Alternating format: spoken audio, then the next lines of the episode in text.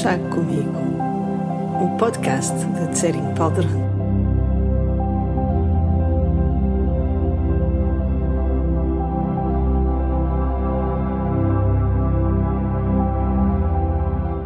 Estes episódios de podcast são chávenas de chá que eu partilho com os meus amigos, as pessoas que se conectam comigo e com a minha maneira de explicar o Dharma, com o meu entusiasmo pela vida, com os meus momentos de insustentável ternura.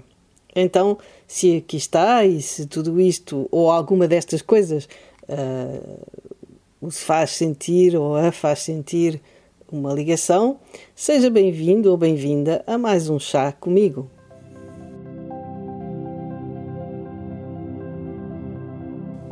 No momento em que as bebidas quentes são recomendadas, as minhas chávenas de chá já não são só agradáveis, são também profiláticas.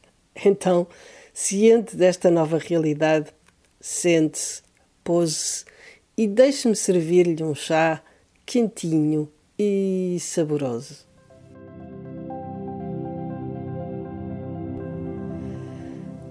Sabe aquele botão no comando da televisão que tem dois risquinhos verticais? Chama-se a pausa. É como se o planeta, na sua suprema inteligência e num ato de compaixão por si próprio e por nós, tivesse carregado nele. E ficámos todos suspensos. Como naquele jogo de crianças, é, no tempo em que as crianças brincavam na rua umas com as outras, acho que se chamava o jogo das estátuas. Andávamos a correr de um lado para o outro e de repente alguém dizia a palavra de ordem e todos tínhamos de parar onde quer que estivéssemos e fosse qual fosse a posição.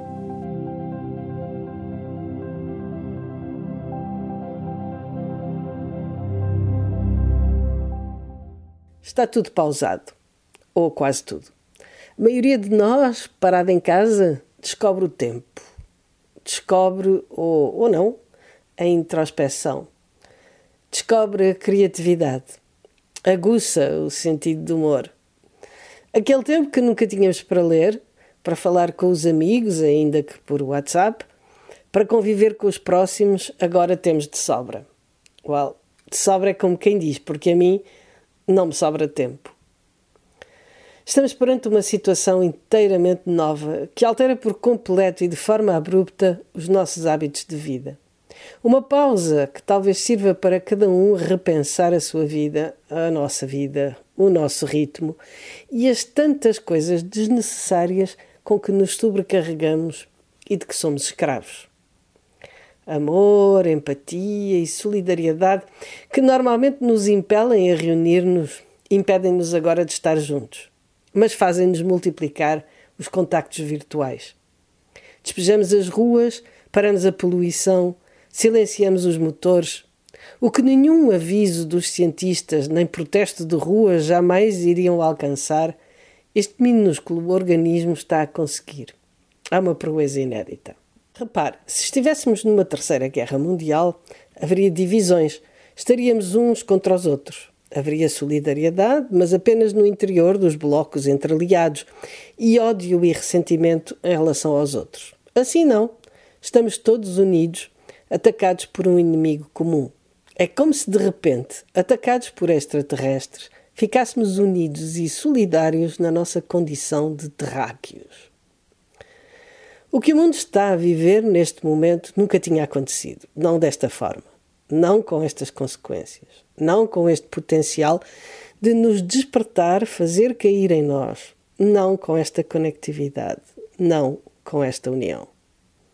Claro que não é a primeira vez que a humanidade conhece epidemias devastadoras, mas nunca estivemos tão preparados como agora, tão conscientes, tão ligados.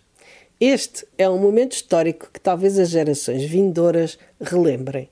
Este é o momento de separação das águas. É aqui que cada um de nós vai escolher se vai pelo caminho do medo ou pelo caminho da compaixão. Talvez também tenham recebido esta mensagem que circulou pelas redes sociais há uma semana ou duas. Uma vez um aluno perguntou à famosa antropóloga Margaret Mead o que ela considerava como a primeira manifestação de civilização. Esperava provavelmente que ela falasse dos primeiros anzóis, de recipientes de argila, mas não. A professora respondeu que o primeiro sinal de civilização na cultura humana Era um fémur que mostrava sinais de uma fratura sarada. Ela explicou então que no reino animal, quando um indivíduo parte uma perna, ele morre, não podendo fugir dos predadores, alimentar-se ou beber, não tem a menor chance de sobrevivência. Nenhum animal sobrevive a uma fratura tempo suficiente para que ela possa sarar. Um fémur que mostra sinais de uma fratura que consolidou significa que alguém protegeu aquela pessoa, que a encaminhou para um lugar seguro, lhe levou comida e lhe trouxe de beber, e isto durante o tempo necessário para que ela curasse. Ajudar alguém na dificuldade é o início da civilização, disse a professora. Cuidar uns dos outros é isso que temos de fazer. E não apenas os profissionais de saúde, os agentes da ordem, da proteção civil, ou todos os que asseguram os serviços e bens essenciais. Todos nós temos de pensar nos outros e fazer a nossa parte. Uma grande parte da população está aterrorizada. As pessoas mais velhas ou aquelas com situações de saúde mais delicadas, provavelmente, por terem sido identificadas como grupo de risco, são as que mais poderão assustar-se e as que mais deverão proteger-se. Mas o medo não é bom conselheiro, além de ser também um fator de stress e de enfraquecimento do sistema imunitário.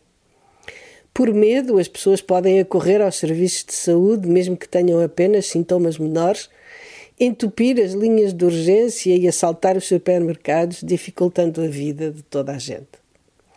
No extremo oposto, temos alguns jovens ou pessoas que se consideram saudáveis e resistentes, achando que não têm de se proteger e podem sair de casa, confraternizar em locais públicos, etcétera.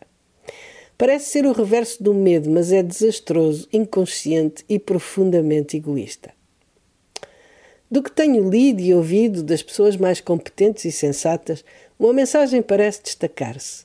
Dado que o vírus provoca, na maioria das pessoas, sintomas ligeiros ou mesmo uma ausência de sintomas, é possível que uma parte significativa da população possa já ser portadora assintomática. E assim, na opinião do epidemiologista britânico Graham Madley, em vez de estarmos preocupados em não ficarmos contagiados, de cedermos ao medo e de termos atitudes profundamente egoístas que funcionam em detrimento de todos, inclusive de nós próprios, podíamos pensar que provavelmente já estamos contaminados e que todo o cuidado é pouco para não disseminarmos este vírus que, não sendo letal para nós, poderá sê-lo para outros.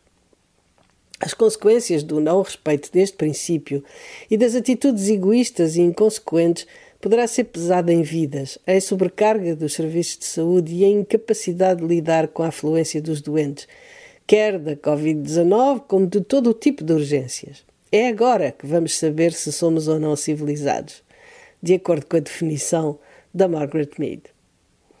Esta pandemia ameaçadora abala os alicerces das nossas certezas, mergulha-nos num presente onde nada é familiar.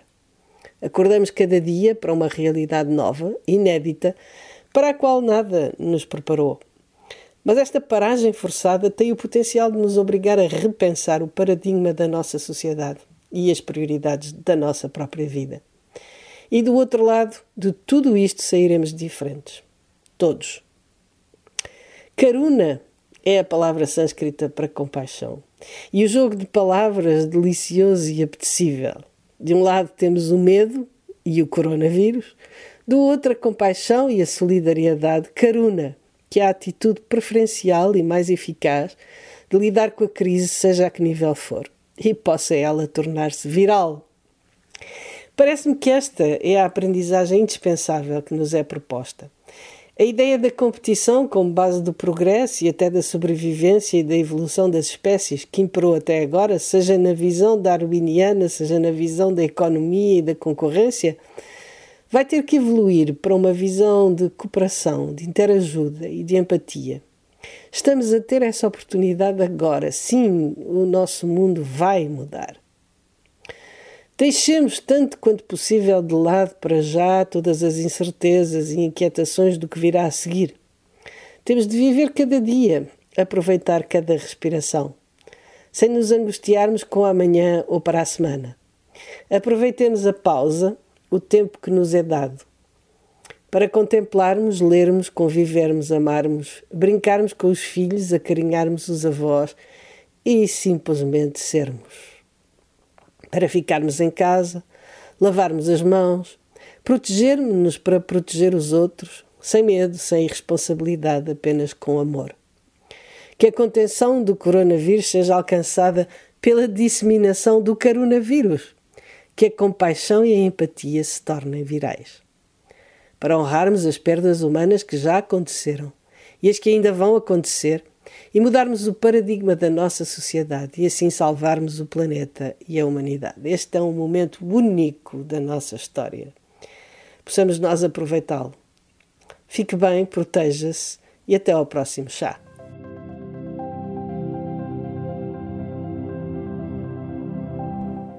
Estamos a fazer práticas em conjunto, online, às segundas, quartas e sextas, às dezanove horas, através da plataforma Zoom. Para ficar ao corrente, junte-se ao nosso grupo Chá Comigo, do Facebook, visite a minha página h t t p s dois pontos barra barra www ponto tsering paldron ponto org barra p t ou mande-me um e-mail para tsering paldron arroba gmail ponto com. Distantes, mas conectados, enfrentaríamos tudo isto melhor. Vemo-nos online.